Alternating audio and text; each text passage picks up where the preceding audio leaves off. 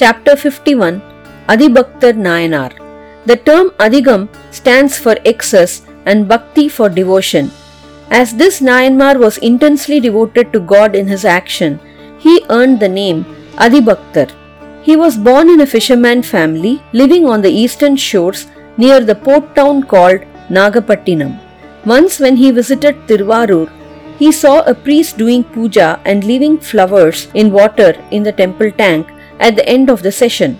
The priest gave him sacred ashes to apply on his forehead and said that Lord Shiva would bless him with all the riches that he wanted. Ever since, he developed the practice of applying sacred ashes on his forehead with utmost devotion to Shiva and respected all the devotees. In addition, he started leaving the best of his catch in the water for Shiva like that Pujari did with flowers after his fishing session was over.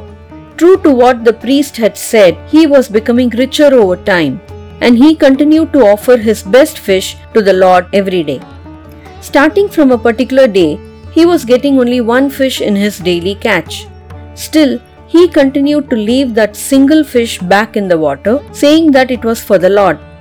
As this went on for quite some time, his riches started dwindling until he had nothing left to sell and he was becoming poorer day by day.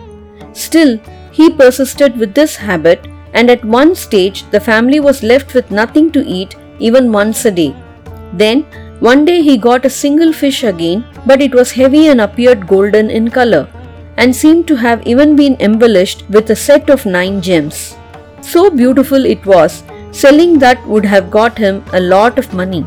However, true to his vow, he let that also into water when that beautifully looking fish turned into Shiva and Parvati, who blessed him in person for his uncompromising resolve, which was the result of deep devotion. Adibhaktar's Guru Puja Day, Avani Magam, August September.